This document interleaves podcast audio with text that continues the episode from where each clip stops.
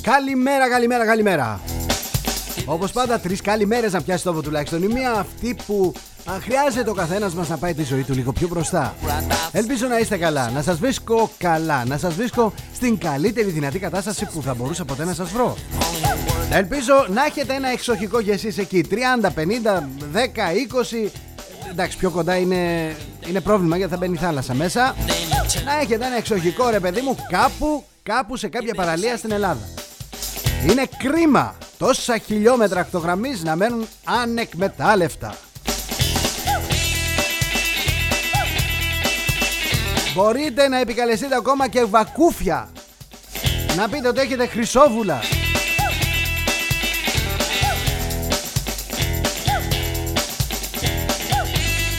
Καλημέρα φίλε Γιάννη. Καλημέρα μέσα από την καρδιά μου. Να είσαι γερός, να είσαι δυνατός.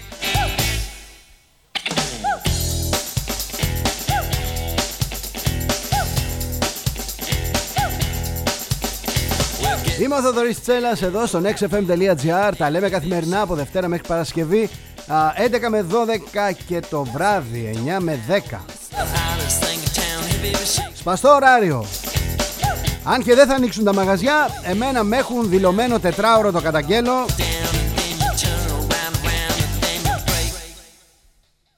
Λίγο που δουλεύω τη μία εκπομπή, λίγο που δουλεύω την άλλη Μία ώρα που παρουσιάζω το πρωί, μία που παρουσιάζω το βράδυ Μου λένε αυτό είναι τετράωρο, δεν έχεις κάτι άλλο.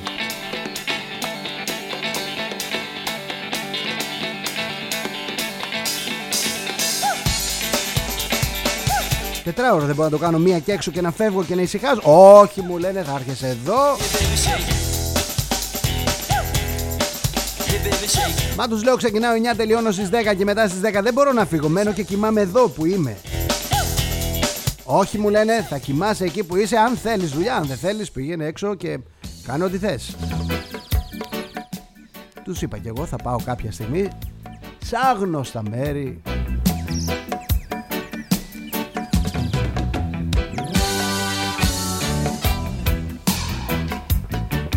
Κάπου να είναι καλοκαίρι να έχω μοχίτο στο χέρι.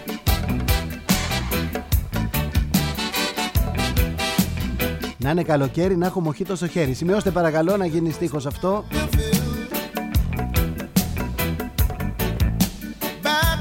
Και να ακούω τέτοιες μουσικές και να ταξιδεύω. Να μην έχω κορονοϊό μπροστά μου Να μην έχω κλειστά μαγαζιά μπροστά μου Να μην έχω θλίψη Να μην έχω προβλήματα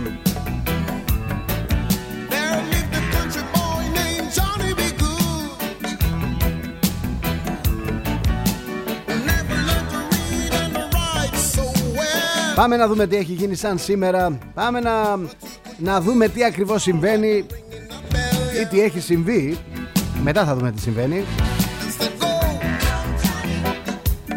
Johnny B. Good tonight." Yeah. Said, "Go, Πάμε να δούμε λίγο την ε, ταυτότητα της ε, ημέρας. Είναι Παγκόσμια ημέρα βουνού. he used to Και σαν σήμερα έχουμε τις τηγανίτες Ταγιού στην Κέρκυρα. Είναι η προηγούμενη μέρα του Αγίου Σπυρίδωνος. tree in the rain. Πριν την εορτή. Είναι η μέρα του ταγκό στην Αργεντινή. Old engineer in the train sitting in the shade. Εξαιτίας της γέννησης του Κάρλος Γκαρντέλ, της μεγαλύτερης προσωπικότητας που ανέδειξε το μουσικό αυτό είδος. Γεννήθηκε στις φτωχογειτονιές του Μπουένος Άιρες και κατέκτησε τα μεγάλα σαλόνια και όλον τον κόσμο.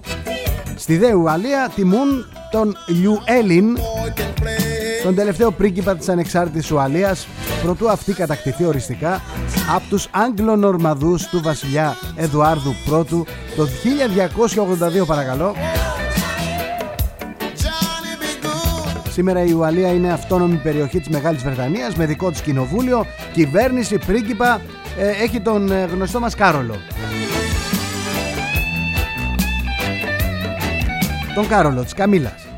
Όχι, δεν λέγεται Καμίλας, της Καμίλας δεν κλείνεται, είναι Καμίλας και το χωρίς σου.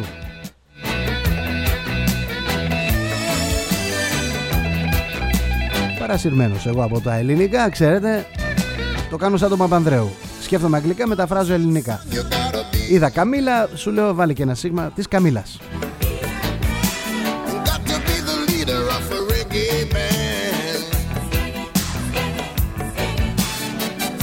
Οι ίδιοι Άγγλοι έτσι δεν λένε Καμίλας Μπράσελετ. Δεν λένε. Ε, της Καμίλα το Μπράσελε, ναι. To hear Το βάζουν για αυτό το σίγμα. the sound, Επηρεασμένοι από εμάς. Όλα είναι μια Ελλάδα. boy, someday your name will be in the light. Πάμε να δούμε τι έχει γίνει σαν σήμερα. Ε, λοιπόν, είμαι στα 1844. Ο Dr. John Riggs εφαρμόζει για πρώτη φορά α, αναισθησία για εξαγωγή δοντιού. Ενός συναδέλφου του κιόλας, του Horace Wells και χρησιμοποίησε νητρικό οξύδιο. About to be good. Μέχρι τότε, ξέρετε πως βγάζαν δόντια, το έδαιναν σε, μια, σε ένα σπάγκο, Johnny be σε μια πόρτα, την έκλειναν την πόρτα με δύναμη και πάει το δόντι. Καμιά φορά έφευγε και όλος ο άνθρωπος. 1886 η Dial Square FC, μια ποδοσφαιρική ομάδα από το Woolwich, δίνει τον πρώτο αγώνα της και συντρίβει τη με 6-0 την Eastern Wanderers. Αργότερα θα γίνει πασίγνωστη ως Arsenal η Dial Square. 1886 έδειχναν τα ημερολόγια τότε που γινόταν αυτό και στα 1946 σαν σήμερα δημιουργήθηκε η UNICEF. Η UNICEF θα βραβευτεί για την προσφορά της με το Νόμπελ Ειρήνης το 1965. 1990 καθιερώνεται για πρώτη φορά στη Βουλή η ώρα του Πρωθυπουργού. Ο Μητσοτάκης Κωνσταντίνος απαντά στο Χαρίλο Φλωράκη για τις γερμανικές αποζημιώσεις. Είμαστε στα 1997. Στη διάσκεψη, στη διάσκεψη του ΟΗΕ για το κλίμα που διεξάγεται στο Κιώτο της Ιαπωνίας υπογράφεται συνθήκη η οποία προβλέπει μείωση της εκπομπής ρήπων για τις ανεπτυγμένες χώρες κατά μέσο όρο 5,2 από τα επίπεδα του 90 για τα χρόνια 2008 έως και 2012. Είναι το γνωστό πρωτόκολλο του Κιώτο. Emotions come, I don't know why. Cover up lies alibi. Cut me 1999 στο Ελσίνσκι στη διάσκεψη των ηγετών των χωρών της Ευρωπαϊκής Ένωσης αποφασίζεται η προσέγγιση της Ευρώπης με την Τουρκία αποσυνδέεται το Κυπριακό από την ένταξη της Κύπρου και καλείται η Τουρκία να εκδημοκρατιστεί και να παραπέμψει την επίλυση των τυχών διαφορών της με την Ελλάδα στο Διεθνές Δικαστήριο της Χάγης. Ήταν 1999. Έκτοτε οι Τούρκοι μπήκαν στη διαδικασία να ισχυροποιήσουν το δίκαιο τους ώστε όταν θα πάνε στο Διεθνές Δικαστήριο της Χάγης το δικαστήριο να αποφανθεί υπέρ τους. Μην ξεχνάμε ότι βοηθούν και τη χώρα από την οποία προέρχεται ο πρόεδρος του δικαστηρίου. Αλλά αυτά είναι ωραία κόλπα που τα μαθαίνουν στις Ινδίες, ε, ξέρετε. Όπως λέει και το γνωστό άσμα. Σαν σήμερα γεννήθηκε ο Κάρλος Γκαρντέλ, Αργεντίνος τραγουδιστής που ταυτίστηκε με το ταγκό. 1890. Το 1922 γεννήθηκε ο Σερ Γρηγόρης Μπιθικότσης.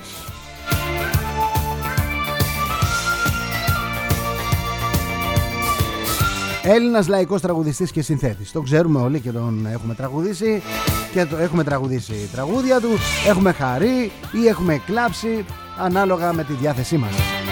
1950 Χριστίνα Ονάση κόρη και κληρονόμος του Έλληνα Μεγιστάνα Αριστοτέλη.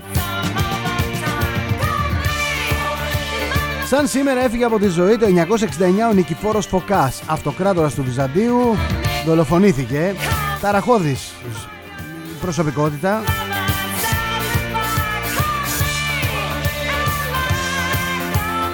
Από τους, από τους σημαντικότερους αυτοκράτορες του Βυζαντίου που ανήκε στη Μακεδονική δυναστεία. Ήταν ο φόβος και ο τρόμος των Αράβων Και είναι απορίας άξιον γιατί η ιστορία τον ονόμασε Αραβοκτόνο. Ε, μάλλον γιατί δεν τον ονόμασε Αραβοκτόνο και τον ονόμασε Βουλγαροκτόνο.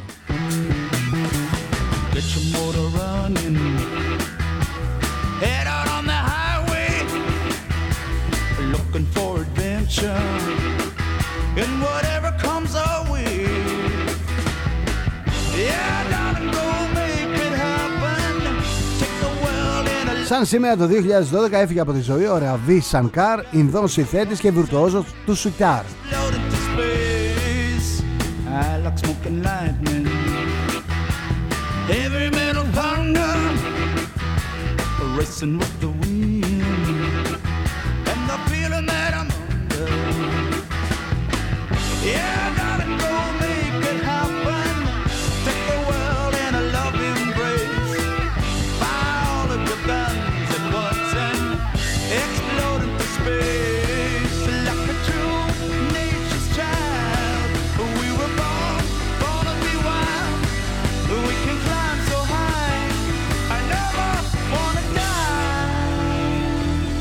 Πάμε όλοι μαζί, δικό σας! Want to be wild.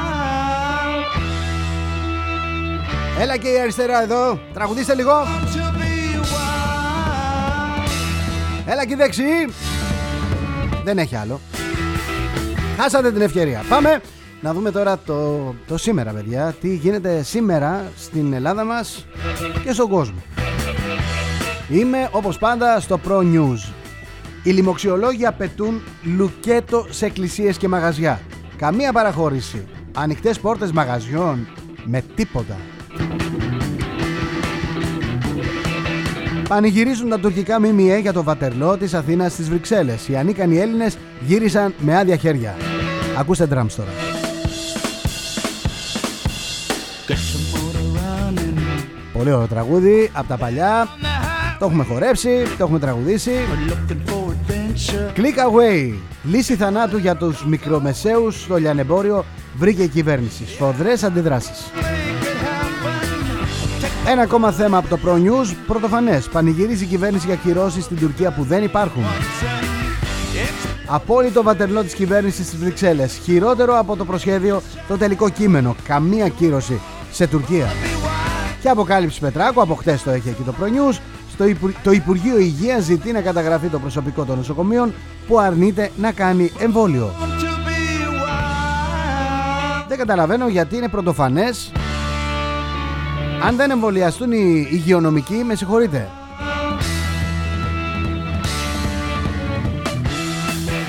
Ποιος θα εμβολιαστεί; Τέλος πάντων, το Pro News θεωρεί ότι έτσι πρέπει να τα γράψει την είδηση. Πάμε τώρα στο i εφημερίδα.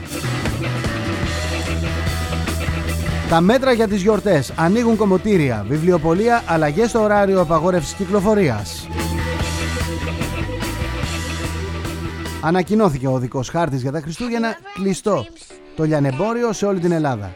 Ξεκινάει το click away από την Κυριακή 13 Δεκεμβρίου. could you do Δευτέρα 14 Δεκεμβρίου ανοίγουν τα κομμωτήρια και τα βιβλιοπολία στις 7 από τις 7 το πρωί έως τις 9 το βράδυ. you want Απαγόρευση κυκλοφορίας από τις 10 το βράδυ έως τις 5 το πρωί. Και τέλος ανοίγουν οι εκκλησίες ανήμερα τα Χριστούγεννα και τα φώτα με περιορισμένο αριθμό πιστών. Ένα ακόμα θέμα από το i εφημερίδα. Έκτακτη επικαιρότητα, κλειστά τα καταστήματα της γιορτές, μόνο click away, πώς ακριβώς λειτουργεί. Ταμείο Ανάκαμψης μετά τη συμφωνία ξεκλειδώνουν τα 32 δις ευρώ για την Ελλάδα. Σύνοδος κορυφής, παρασκήνιο και συμφωνία. Ελαφρές κυρώσεις στην Τουρκία, ραντεβού ξανά το Μάρτιο. Πάμε να δούμε τι λέει το News Bob.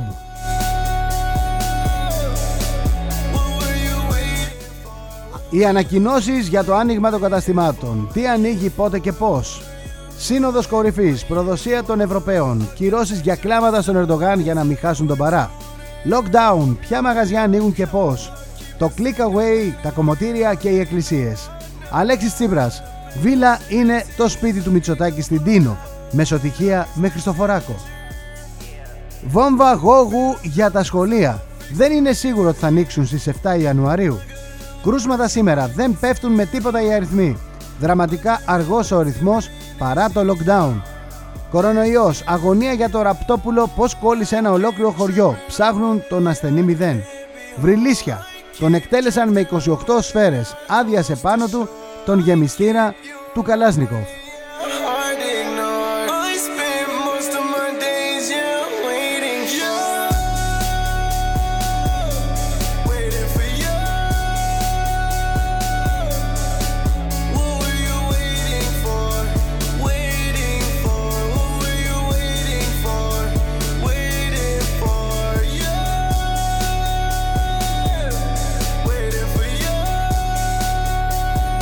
Και πάμε τώρα να δούμε το πρώτο θέμα. Πέτσας, με click away ανοίγει το λιανεμπόριο και ανοίγουν Δευτέρα κομμωτήρια και βιβλιοπολία. Σύνοδος κορυφής, ήπιες κυρώσεις για Τουρκία και ξαναβλέπουμε το Μάρτιο. Σως από τους γιατρούς στη Σουηδία, γέμισαν οι μεθ. Στο στόχαστρο ο αρχιτέκτονας της ανοσίας της Αγέλης. Ασφικτική είναι η κατάσταση στο σύστημα υγείας, μόλις 7 μεθ ελεύθερες στη Στοκχόλμη. Γεμάτη κόσμο οι δρόμοι. Έκκληση για υγειονομικό προσωπικό στα νοσοκομεία. Βιαστήκαμε πολύ. Ξέρετε, τον πρώτο καιρό τον Μάρτι μου έλεγαν διάφοροι. Ναι, αλλά στη Ρωσία δεν πήγε ο κορονοϊός. Αρκετούς μήνες ή αρκετές μέρες μετά χτυπούσε ο κορονοϊός στην Ρωσία. Ξέρετε μου λέγανε μετά, στην Αφρική δεν πήγε ο κορονοϊός, μάλλον δεν θέλει τους ε, μελαμψούς. Ηρωνικά. Μετά από λίγες μέρες διαβάζα, μετά από λίγους μήνες, μέσα στο καλοκαίρι, ότι σάρωνε ο κορονοϊός σε όλη την υποσαχάρια Αφρική. Δεν πρέπει να βιαζόμαστε και να κρίνουμε λες και είμαστε μωρά παιδιά. Όταν έχεις κάτι πολύ καινούριο και εξελίξιμο, δεν πρέπει να κρίνεις. Όλον τον Μάρτι λοιπόν και μέχρι σήμερα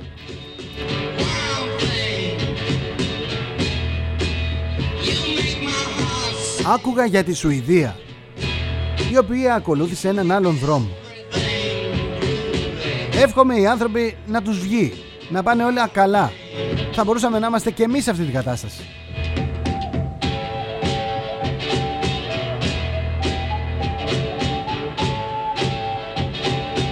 Βέβαια η ιστορία, ο πόνος, ο ανθρώπινος πόνος δείχνει τι έχουμε κάνει λάθος και τι έχουμε κάνει σωστό. Εμείς εδώ δεν έχουμε κάνει τίποτα σωστό. Δεν εκμεταλλευτήκαμε την αρχική επιτυχία και την πειθαρχία του κόσμου και φτάσαμε σήμερα να μετράμε 100 νεκρούς κάθε μέρα. Θα τα δούμε αναλυτικά αυτά, να μην σταματάω την ενημέρωση. Λοιπόν, και πάμε τώρα σε ένα ακόμα θέμα. Στο πρώτο θέμα, η αλήθεια είναι εκεί έξω. Τα συντρίμια στο Ρόσγουελ ήταν από εξωγήινο υπτάμενο δίσκο. Μετά τον Ισραηλινό ε, στρατηγό που ήταν υπεύθυνος για το διαστημικό πρόγραμμα του Ισραήλ ο οποίος μίλησε για εξωγήινη εμπλοκή το 1960 όπου γλίτωσε την ανθρωπότητα από πυρηνικό πόλεμο. Ένα ακόμα θέμα έρχεται σήμερα ότι η αλήθεια είναι και έξω και αναφέρεται στο Ρόσουελ. Για το Ρόσουελ έχουν χυθεί μελάνια και μελάνια. Έχουν γράψει εκατομμύρια ε, σελίδες άνθρωποι που τα ξέρουν καλά.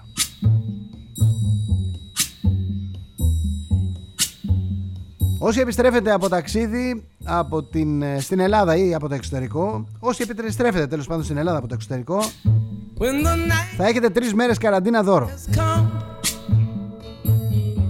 and the land is dark and the moon is the από τις 18 Δεκεμβρίου μέχρι 7 Γενάρη. Ήταν για να είναι δέκα ημέρες το δώρο σας. Έγιναν τρεις.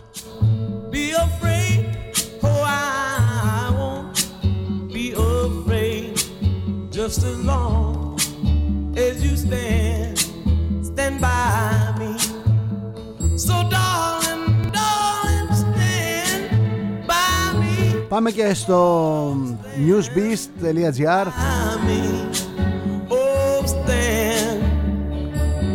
Μέρκελ, σκληρό lockdown τουλάχιστον έως τις 10 Ιανουαρίου.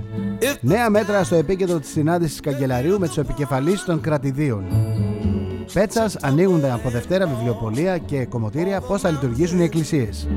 Καλύτερος προπονητής του μήνα Νοεμβρίου στο Championship, Championship of London Ivits. Τα πρώτα κινέζικα εμβόλια κατά του κορονοϊού παρέλαβε η Αίγυπτος. Έχουν ζητηθεί και δόσεις του εμβολίου της Pfizer. Οι ανακοινώσεις Πέτσα Γεωργιάδη για το άνοιγμα της αγοράς να πω ότι είναι εν εξελίξη. Μιλάει αυτή τη στιγμή ο Γεωργιάδης.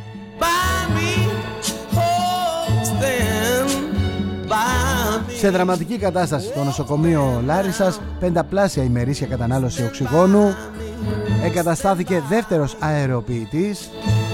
Βατόπουλος, δεν πρέπει να αυξηθεί η κινητικότητα, είμαστε σε οριακό σημείο. Και να σας πω ότι οι Ράδιο Αρβίλα επιστρέφουν με καθημερινή εκπομπή στο Open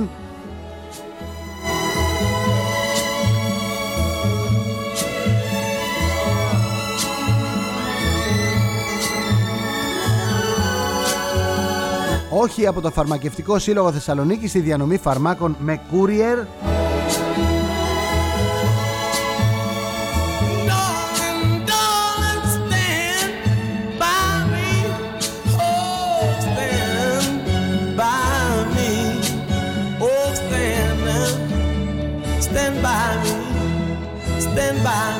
Επειδή μου αρέσουν οι ράδιο Αρβίλα και επειδή έτσι ε, μου κάθεται καλά ρε παιδί μου το χιούμορ τους Χαίρομαι που θα επιστρέψουν Ακούστε λίγο μερικά πράγματα από το τρέιλερ Τζα!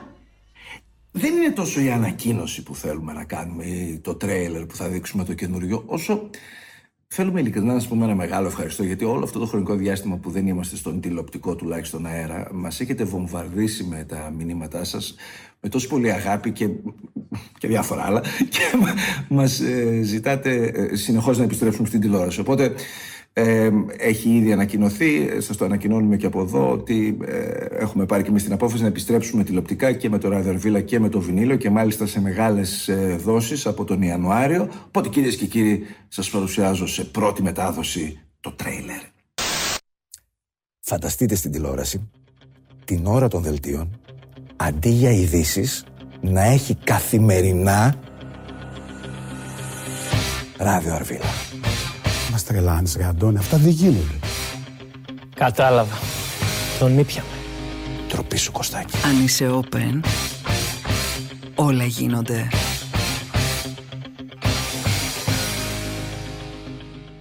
Do you have the time to listen to me whine about nothing and everything all at once? I am one of those melodramatic fools, neurotic to the bone, no doubt about it. Sometimes I give myself the creeps. Sometimes my mind plays tricks on me. It all keeps adding up.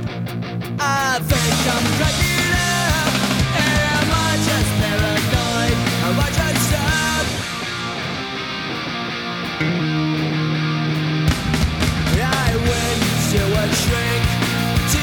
Έκοψαν πρόστιμο σε αιμοδότη για άσκοπη μετακίνηση.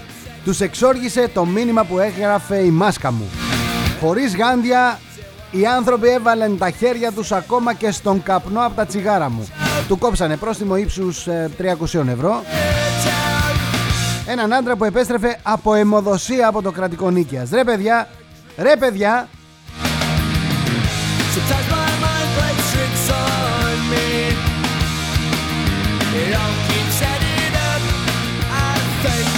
Έχουμε νέο γύρο, προσέξτε λίγο, έχουμε νέο γύρο βροχών, καταιγίδων και χιόνια. Από τα δυτικά η επιδείνωση. Το απόγευμα μάλιστα τα φαινόμενα θα είναι πιο ισχυρά. Είναι Δεκέμβρης παιδιά, δεν σας λέω κάτι ε, περίεργο. Είναι Δεκέμβρης. Πρέπει να συνειδητοποιήσουμε ότι βαρομετρικά χαμηλά και τα λοιπά θα έρχονται, θα φεύγουν, θα ξαναγυρνάνε, θα ξαναπηγαίνουμε. Θα έρθουν και οι αλκιονίδες εκεί κατά το Δεκέμβρη, Γενάρη, Φλεβάρη, Μάρτι. Θα έρθουν τα χιόνια, όπως γίνεται πάντα. Γνωστά πράγματα αυτά, μην ξέρετε. Εδώ που τα λέμε έχουμε δει χιόνια και Μάιο. Sometimes I give myself the creeps. Sometimes my mind plays tricks on me. It all keeps adding up.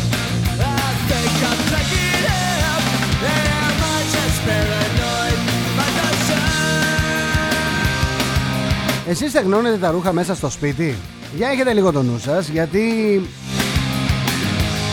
έχω μια έρευνα εδώ μπροστά μου η οποία λέει ότι όταν στεγνώνετε τα ρούχα μέσα στο σπίτι τα ακάρια κάνουν πάρτι.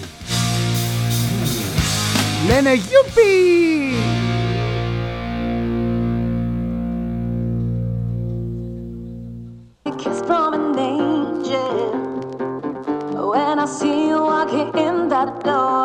Για να καταλάβετε λέει ένα πλυντήριο, μια δόση πλησίματος δηλαδή 5 κιλών ρούχων For me to adore.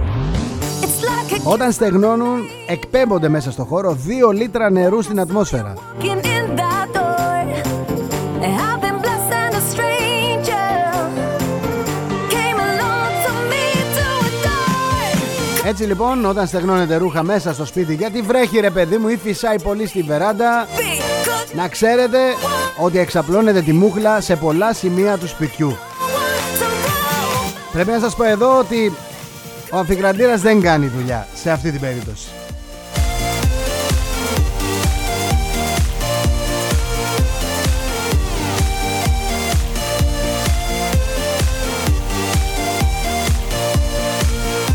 Και όταν θέλετε να πλώσετε τα ρούχα μέσα πρέπει να ανοίγετε το παράθυρο και να κλείνετε οποιαδήποτε άλλη α, πόρτα συνορεύει με το σπίτι.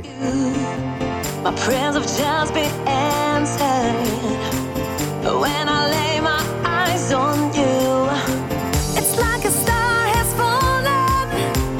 Το Bloomberg γράφει ότι ο Donald Trump υπέγραψε κυρώσεις κατά της Τουρκίας.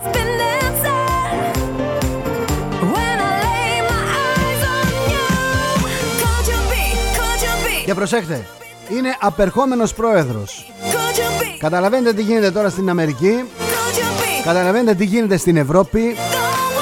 Οι φίλοι μας Ευρωπαίοι δεν τόλμησαν να πούν καν τις λέξεις κυρώσεις, επιβολή προστήμων.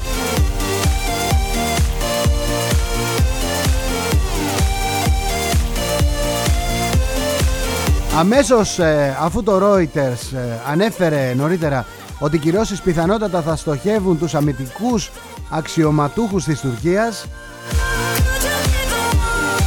συμπεριλαμβανομένου του αρχηγού της κορυφαίας υπηρεσίας προμηθειών άμυνας η λίρα έπεσε.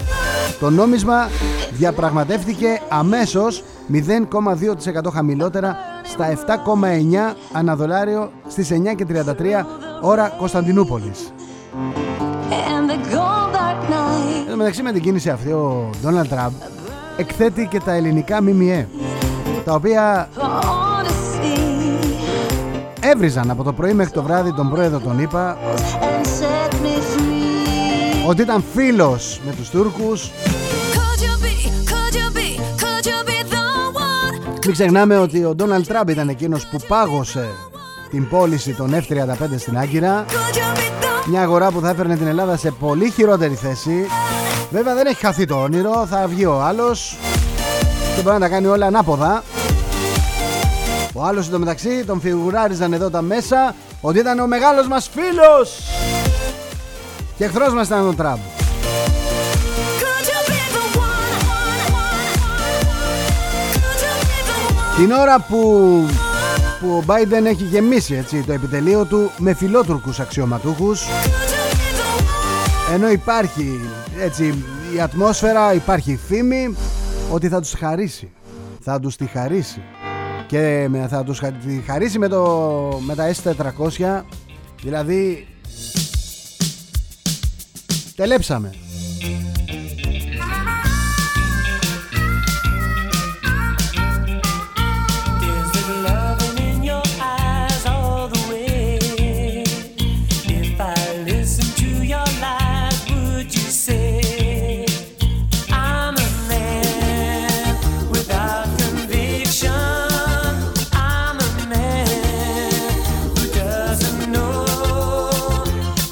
Πάμε σιγά σιγά στα δικά σας μηνύματα. the country 7 και 32 πρώτα λεπτά. Τι 7, 7. Κάπου θα έχει 7 η ώρα. Όχι όμως εδώ. 11 και 32 πρώτα λεπτά. Ώρα Ελλάδος. Παρασκευή σήμερα, 11 Δεκεμβρίου. Βλέπετε, αν ήταν μια εργάσιμη κανονική, κανονικά δηλαδή σε ρυθμούς ζωής, θα αγωνιούσα να τελειώσω την εκπομπή μου, να φύγω. Βλέπετε, το πνεύμα παραμένει εκεί που πρέπει να είναι, στο φευγιό.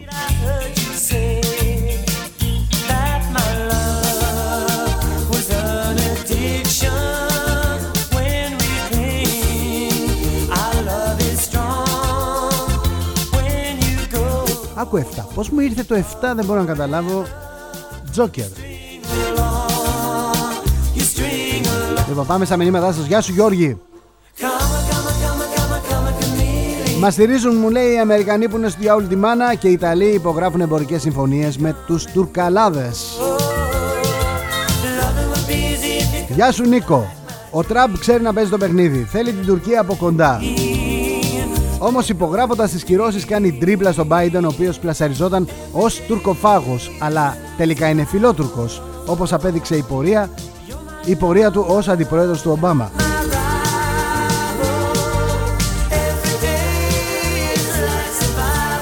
Καλημέρα Γρηγόρη. Ρε κατάντια, να υπογράφει ο Τραμπ κυρώσεις κατά των Τούρκων και οι Γερμανοί, οι Ιταλοί, οι Ισπανοί και λοιποί Ευρωπαίοι να σέρνονται σαν σκυλάκια πίσω από την Τουρκιά.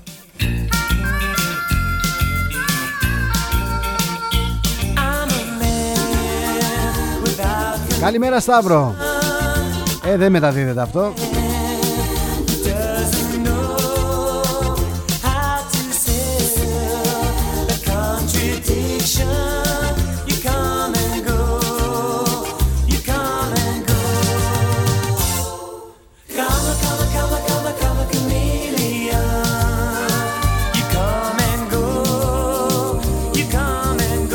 Γεια σου Αλέξανδρε. Όσοι ζητούν το κλείσιμο, περαιτέρω κλείσιμο της οικονομίας. Περαιτέρω κλείσιμο της εκκλησίας. Όσοι ζητούν να γεμίσουμε ψυχολογικά Να περάσουμε Χριστούγεννα μέσα στο σπίτι Μέσα στην απόλυτη μοναξιά Να ετοιμάζει την απολογία του για το ειδικό δικαστήριο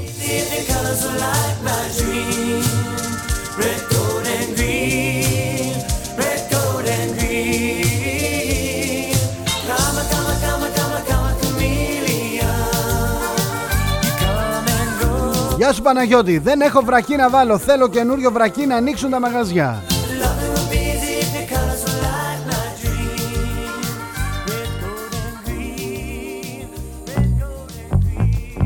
Γεια σου Ιορδάνη. Μετά τη λήξη της πανδημίας θα πρέπει κάποιοι γιατροί να κάνουν μια έρευνα να δουν πόσοι από όσους νόσησαν και πόσοι από όσους, θα, ε, από όσους νόσησαν και κατέληξαν είχαν κάνει το εμβόλιο της γρήπης που γίνεται κάθε χρόνο. Εάν όσοι κάναν το εμβόλιο το πέρασαν τον COVID ελαφρύτερα ή είχαν επιπλοκές σε σχέση με όσους πέρασαν τον COVID χωρίς να έχουν κάνει ποτέ εμβόλιο γρήπης θα ήταν πολύ ενδιαφέρον να δούμε τα στοιχεία αυτά.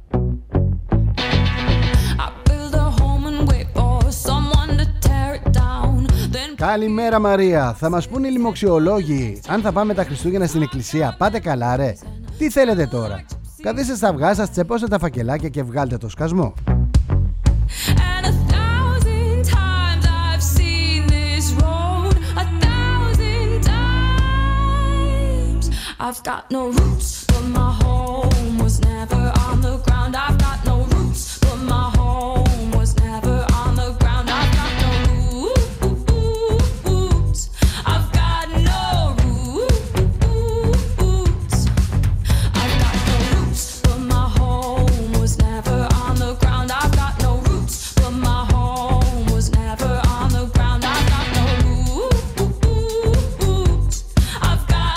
Καλημέρα στην Αυστραλία, καλημέρα στην Αμερική, καλημέρα στην Ευρώπη, στη Γερμανία, στη Μολδαβία, στην Αγγλία, στην Αυστρία, στη Γαλλία, Ask me where I come from. στην Ιταλία. A different land. Είναι περιοχές Got memories and trouble like στις οποίες καταγράφουμε αύξηση ακροαματικότητας. I can't Όπου χτυπάει η καρδιά της Ελλάδας είμαστε εκεί. Γεια σου Γιάννα, ο εμφύλιος μου λέει στη ΣΥΠΑ ξεκινά σιγά σιγά, πάρτε πατατάκια. like gypsies in the night. And a thousand times I've seen this road, a thousand times. Καλημέρα κύριε Καφετζή. Μια απλή ερώτηση. Πού είναι η μεθ που στο πρώτο lockdown όλοι δόριζαν στο κράτος από 20 μεθ ο καθένας, από 40 μεθ ο άλλος, 50 ο άλλος; Μας κοροϊδεύαν. Για να γίνει από κάποιους μέσω υποτιθέμενων δωρεών ξέπλυμα χρημάτων ή κάποιοι φάγανε τις δωρεές. Μπορεί κάποιος να μας απαντήσει. Χωρίς να είμαι ο αρμόδιος, να σου πω ότι ε, όταν ξεκίνησε το lockdown είχαμε 650 περίπου ε, μεθ. Αυτή τη στιγμή έχουμε περίπου στις χίλιες. Κάτι παραπάνω, κάτι παρακάτω. Κάποιες δουλεύουν, κάποιες δεν δουλεύουν. Κάποιες δεν τις κάνανε καν γιατί έπρεπε να προσλάβουν και μόνιμο προσωπικό και βρήκαν ευκαιρία και σου λέει έλα μωρέ αφού καλά τη βγάλαμε πάμε και βλέπουμε έχει ο Θεός. Έχω βαρεθεί να ακούω αυτό το έχει ο Θεός.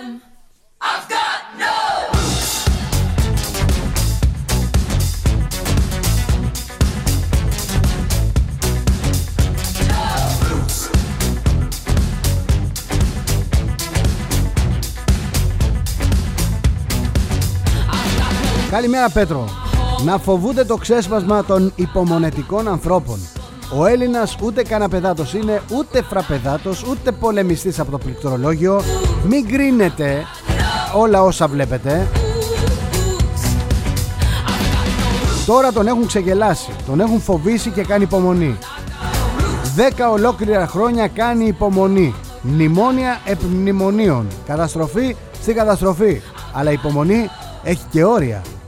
Μόνο που όταν ξεπεραστούν αυτά τα όρια θα γίνει ξαφνικά και χωρίς κάλεσμα από κανένα site, από κανένα ίντερνετ κλπ.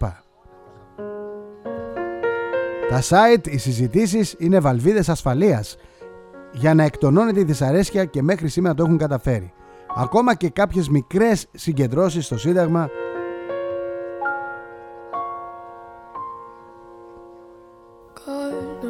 δεν είχαν αυτόν τον σκοπό. Και το εμβόλιο δεν είναι ο σκοπός τους. Το μέσο είναι να δούνε παγκοσμίως ποιοι τα παράτησαν και πάνε με το κοπάδι και ποιοι όχι. Η Ελλάδα με 10 χρόνια μνημόνιο, με ένα χρόνο lockdown, με καθημερινή τρομοκρατία, με νεκρούς κρούσματα και πάλι σε δημοσκοπήσεις λέει όχι σε ποσοστό 60%. Και δεν λένε όχι οι νέοι, ψεκασμένοι, συνωμοσιολόγοι, αλλά και πολύ μεγάλο ποσοστό ανθρώπων προχωρημένης ηλικίας, ευπαθών ομάδων κλπ. Ο κόσμος κάνει υπομονή, δεν χειρουργείται. Όμως κανείς δεν ξέρει ποιο τυχαίο γεγονός θα φέρει τα πάνω κάτω.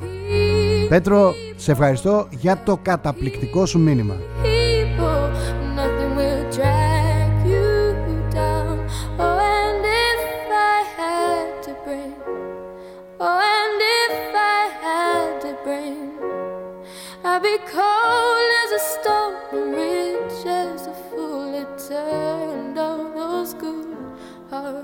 away.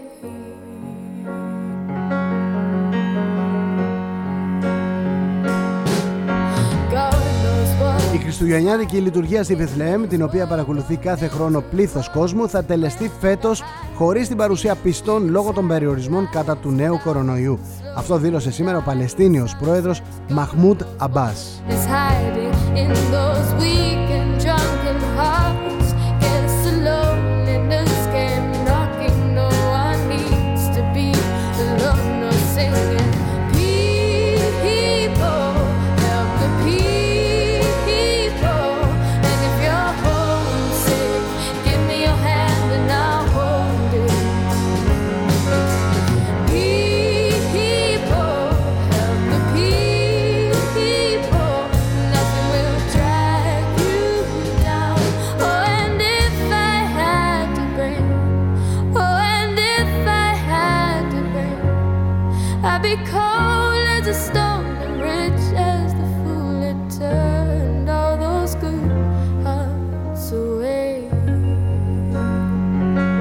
Καλημέρα Γιώργη. Στους 18 μήνες η Ισπανική γρήπη έκανε τον κύκλο της έχοντας όμως πολλά θύματα. 100 χρόνια πριν, το 2020 ο κορονοϊός, εάν πιστέψουμε με όσα λένε, δημιουργεί προβλήματα στο 1 εκατοστό. Στο 1%. Γι' αυτό το 1% διαλύσαμε τα πάντα. Εξαιτίας των λοιμοξιολόγων, συνωμοσιολόγων.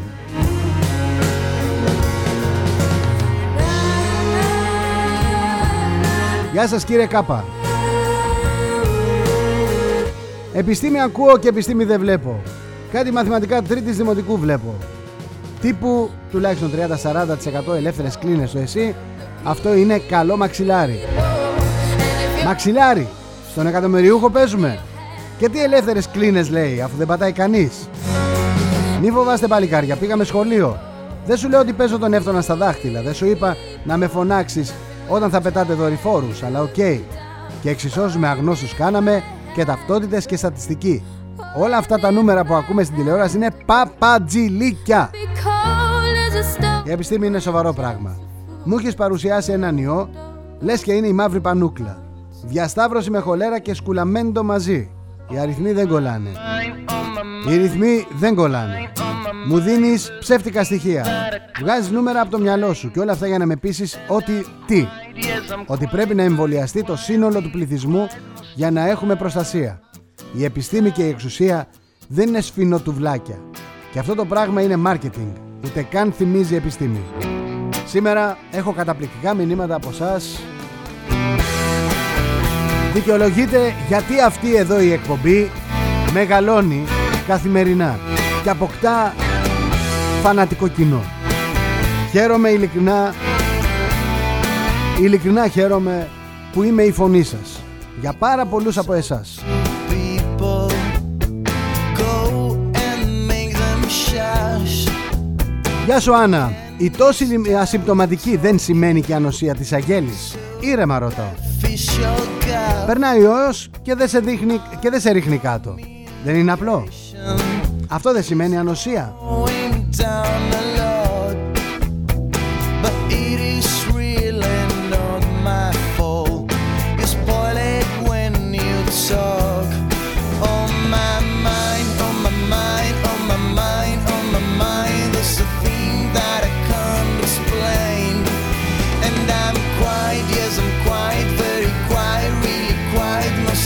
Σου Μιχαλιό.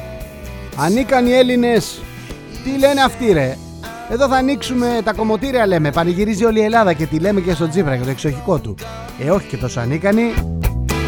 honestly, I don't know if you Καλημέρα Σάντι. Παιδιά τι στενεχωριέστε. Αφού ο Κούλης και η παρέα του δεν έχουν άγχος γιατί να έχουμε εμείς. Αλλά πρέπει να τον παραδεχτείτε. Μπορείς σαν πρωθυπουργός να μην αξίζει μία, αλλά σαν υπάλληλος, ε, είναι άψογος.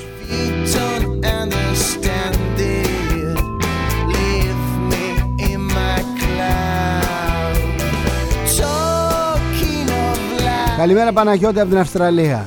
Παιδιά, τα πράγματα είναι πολύ απλά. Αν ήσασταν ο Ερντογάν με αυτή την απόφαση, δεν θα σκεπτόσασταν πως έχω το ελεύθερο για το τρυπάνι, αν όχι για τα τρυπάνια. On my mind, on my Και κοιτάξτε μην έχουν τρυπάνια από την ε, there's a thing that Νορβηγία, explain. από τη Γερμανία, Yes, I'm quiet, very από όλες αυτές τις καλές χώρες.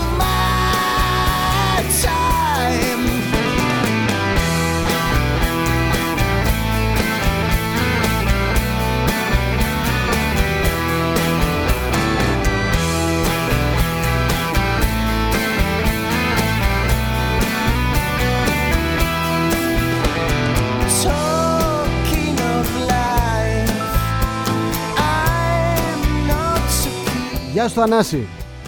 20 χρόνια τώρα δεν κάνουμε τίποτα άλλο παρά να εξοπλίζουμε το στρατό μας. Και εννοείται ότι αστειεύομαι. Οι άλλοι βομβαρδίζουν με drones και εμείς τρέχουμε τελευταία στιγμή να αναβαθμίσουμε τα F-16. Τα γερασμένα F-16. Ένα πράγμα έχουμε καλύτερο μόνο, τα δύο αόρατα υποβρύχια μας και φυσικά το έμψυχο δυναμικό. Οι Τούρκοι έχουν όμως παραγγείλει ήδη 6 από τη σύμμαχό τους τη Γερμανία.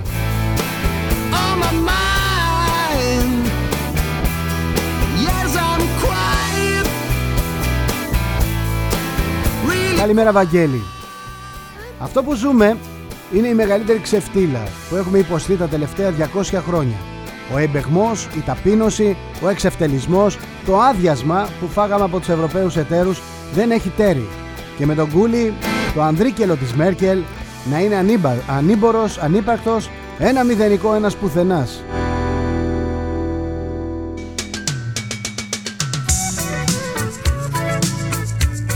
Το κοινό μου είναι Μένουμε Ευρωπαίοι ή κάτι άλλο.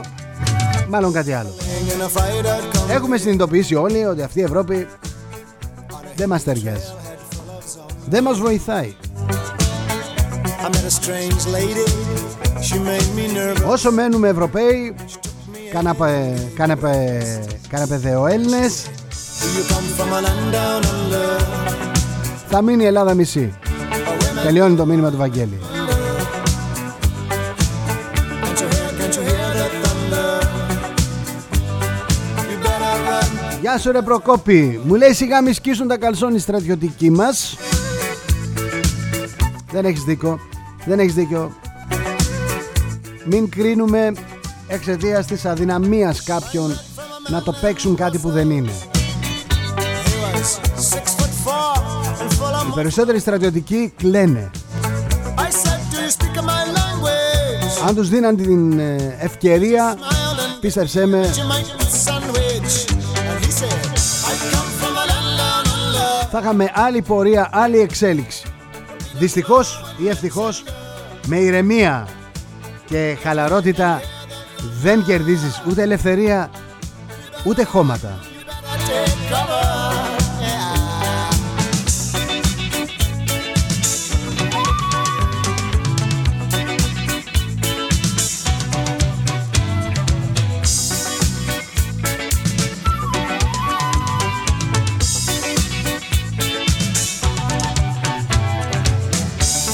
Αν ήμασταν στα παλιά χρόνια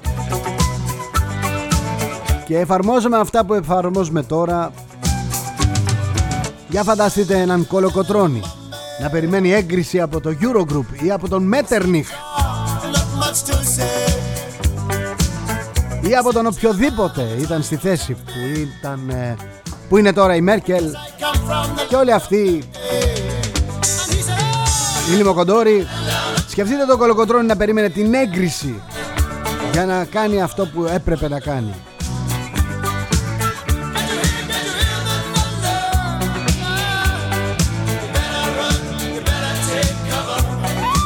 Σκεφτείτε λίγο όταν κάποιος έρθει να σας απειλήσει στο σπίτι σας.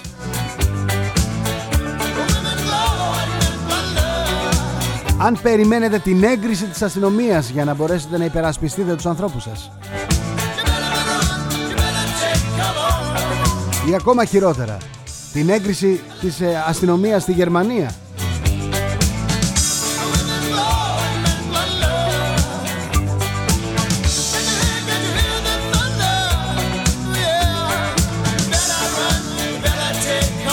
Γεια σου ρε Δημοσθένη, πόσες φορές μας έχουν πουλήσει οι Ευρωπαίοι εταίροι και εμείς εκεί, η πλειοψηφία των Ελλήνων υπέρ της Ευρώπης; Δεν μιλάω για τους κυβερνώντες, για τον απλό λαό μιλάω. Πότε θα καταλάβουν ότι μας στέλνουν για αποθήκη ή στην καλύτερη για μια εβδομάδα διακοπές το καλοκαίρι; Έχεις απόλυτο δίκιο. Όλοι όσοι μ, μιλούμε για την Ευρώπη έχουμε στο πίσω μέρος του μυαλού μας ότι μπορούμε να ταξιδέψουμε με μια ταυτότητα. Μα το ίδιο κάνουν και οι Τούρκοι που δεν είναι στην Ευρώπη. Εμείς εδώ έχουμε καταστρέψει την οικονομία μας, όχι τώρα. Θυμηθείτε λίγο σαν παιδιά. Τότε που πάρθηκε η απόφαση να θάβουν τα ροδάκινα στη Βόρεια Ελλάδα. Και γινόντουσαν κομπόστες, τα θυμάστε; Και μας τα φέρνανε με χυμούς, με μεγάλα κουτιά. Μέχρι πρώτη θυμόμουν και το, το ακρονίμιο της εταιρείας που μας ερχόταν. Θυμάστε τον ηθοποιό, έναν ηθοποιό με μουσια, με μουσάκι εδώ έτσι, ένα λαμογέ μουσάκι που το έπαιζε λίγο κάπως. Αυτόν ε, βλέπαμε μπροστά μας στον ε, κινηματογράφο Αλίντα όπου γεμίζαμε να δούμε Αστερίξ και στο φευγιό μας έδιναν από ένα πεντόκιλο με ροδάκινα. Στη Δάφνη.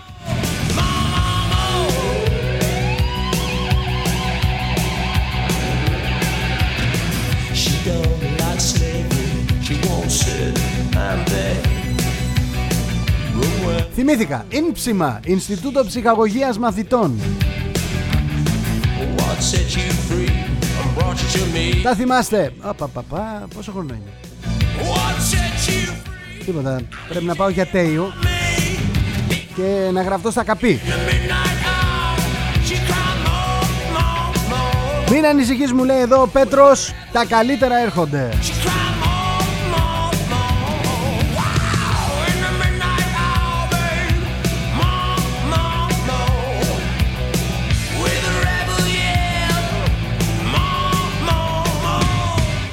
Γεια σου ρε Ιάσονα Μου λέει Μητσοτάκη Τσίπρα Αντωνάκη Γιωργάκη θέλατε. Ε. Περαστικά τώρα. Οι άλλοι Είναι φυλακοί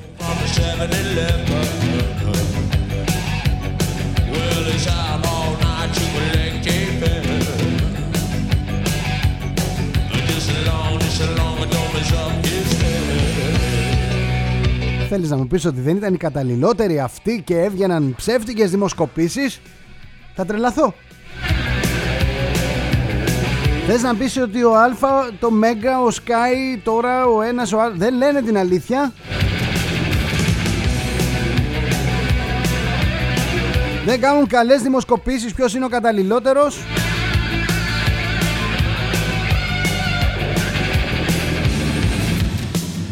Θες να μου πεις τώρα ότι ξεπουλιούνται και εξαγοράζονται οι πολιτικοί μας;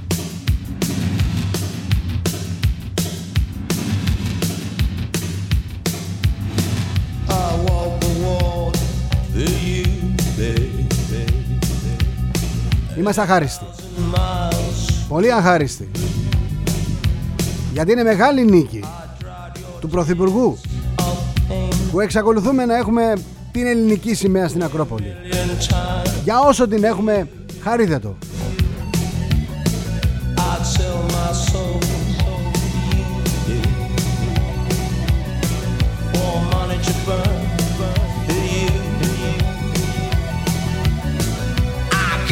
Δηλαδή θα λογοκρίνουμε και θα κατακρίνουμε. Το Μητσοτάκι επειδή δεν κατάφερε ούτε το ελάχιστο να αναφερθεί ο χώρος ή μέρος του χώρου που κάνει έρευνες στο Roots Race ως ελληνική φαλοκρηπίδα Εκεί θα φτάσουμε. Αχάριστοι Επειδή δηλαδή δεν εμφανίστηκε η συνήθι σκληρή γλώσσα της Ευρωπαϊκής Ένωσης ε, ε. Επειδή η Ευρωπαϊκή Ένωση δηλώνει έτοιμη για ανάπτυξη συνεργασίας με την Άγκυρα Θα κατηγορήσουμε αυτό το ψηλό το βαλικάρι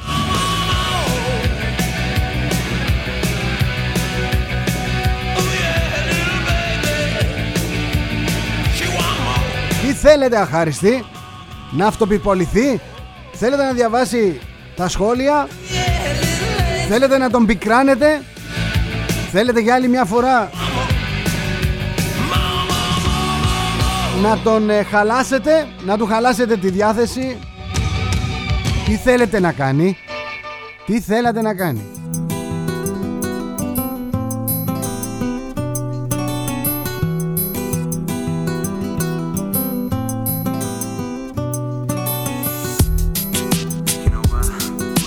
Ποτέ δεν κατάλαβα και δεν θα καταλάβω τι σημαίνει να επιβάλλουμε μέτρα και πρόστιμα σε πρόσωπα.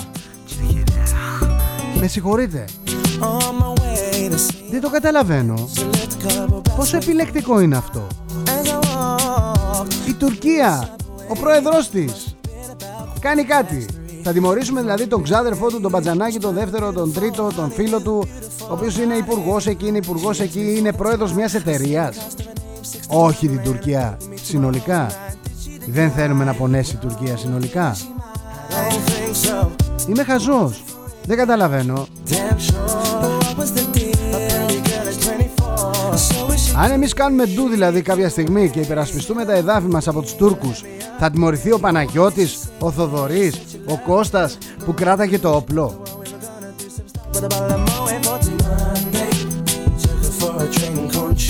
Βοηθήστε με λίγο. Το βράδυ θα τα πούμε όλα. Βοηθήστε με λίγο. Γιατί ακούμε για καταδίκη της Τουρκίας και διαβάζω για συλλογή προσώπων.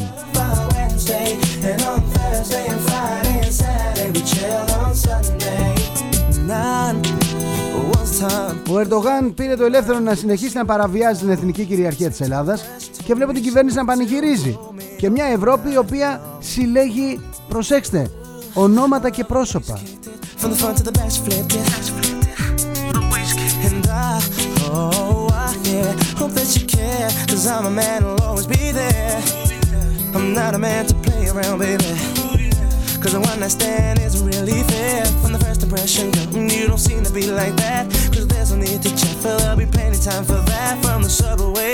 Διαβάζω.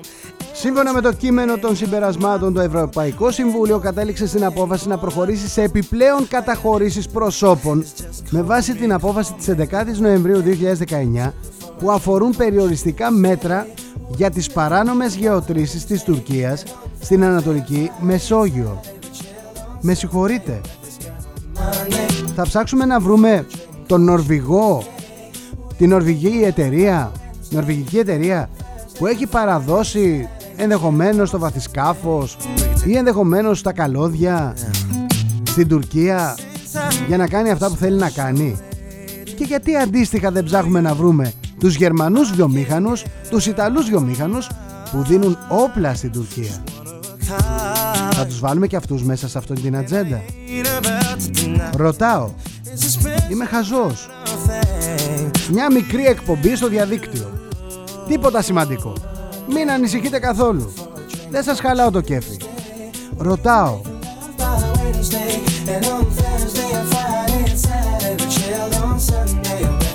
Αυτή η ατζέντα θα μπορούσε να εκταθεί στα πεδία της οικονομίας, του εμπορίου, τις επαφές των ατόμων, ποιους έχουν δηλαδή στα κινητά τους τηλέφωνα, αν κάποιος από αυτούς έχει τη Μέρκελ θα καταγραφεί. Όσοι, όσοι πράττουν υψηλού επίπεδου διάλογο και συνεχή συνεργασία στα θέματα της μετανάστευσης, της λάθρο μετανάστευσης, θα μπουν και αυτοί σε αυτή την ατζέντα. Οι διακινητές θέλω να πω. Αυτοί που συναλλάσσονταν με τους τζιχαντιστές θέλω να πω. Δεν έχω καταλάβει παιδιά. Δεν έχω καταλάβει.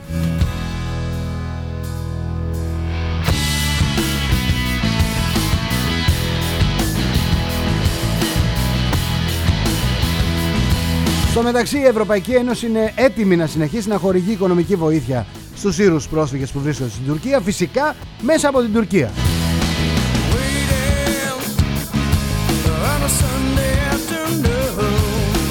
Φυσικά η Ευρωπαϊκή Ένωση ζητά από τον ύπατο εκπρόσωπο να προχωρήσει α, στην πρόταση για την πολυμερή διάσκεψη για την Ανατολική Μεσόγειο. Φυσικά η Ευρωπαϊκή Ένωση καλεί τον ύπατο εκπρόσωπο και την Ευρωπαϊκή Επιτροπή να καταθέσουν έκθεση αναφορικά με την πολιτική, οικονομική και εμπορική σχέση της Ευρωπαϊκής Ένωσης και της Τουρκίας και αναφορικά με μέσα και επιλογές για το πώς θα προχωρήσει στο μέλλον συμπεριλαμβανομένης της επέκτασης του πεδίου εφαρμογής της παραπάνω απόφασης για να μελετηθεί το αργότερο στο Ευρωπαϊκό Συμβούλιο του Μαρτίου του 2021. Έχει μία μόνο σειρά. Καταδικάζει τη μονομερή, ε, το μονομερές βήμα της Τουρκίας στα Βαρόσια και καλεί να υπάρξει πλήρη σεβασμός των αποφάσεων 550 και 789 του Συμβουλίου Ασφαλείας των Ηνωμένων Εθνών. Την ίδια ώρα δεν γράφει απολύτως τίποτα για ελληνική υφαλοκρηπίδα. Αυτό βέβαια λίγο νοιάζει κάποιους ανθρώπους, λίγο νοιάζει κάποιους Έλληνες τελικά.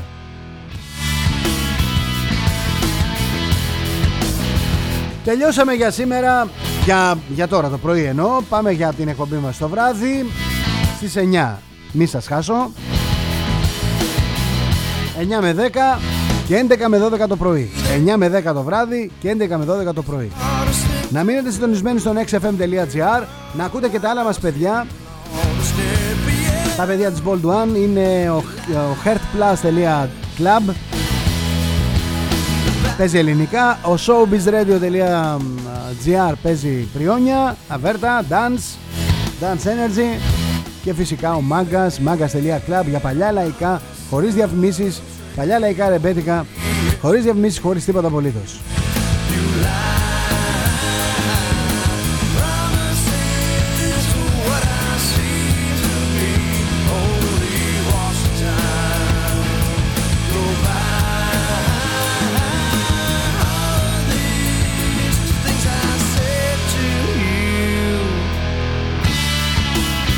Θοδωρής Τσέλας xfm.gr Καλή ελευθεριά αδέρφια Να προσέχετε τον εαυτό σας Δεν είπαμε φαγητό δεν πειράζει τώρα Τα μαγειρεύουν όλα μια χαρά εκεί στις ε, Βρυξέλλες Εκεί στο Βερολίνο δεν υπάρχει χώρος να μαγειρέψουμε εμείς. Γεια σας αδέρφια. Τα λέμε το βράδυ.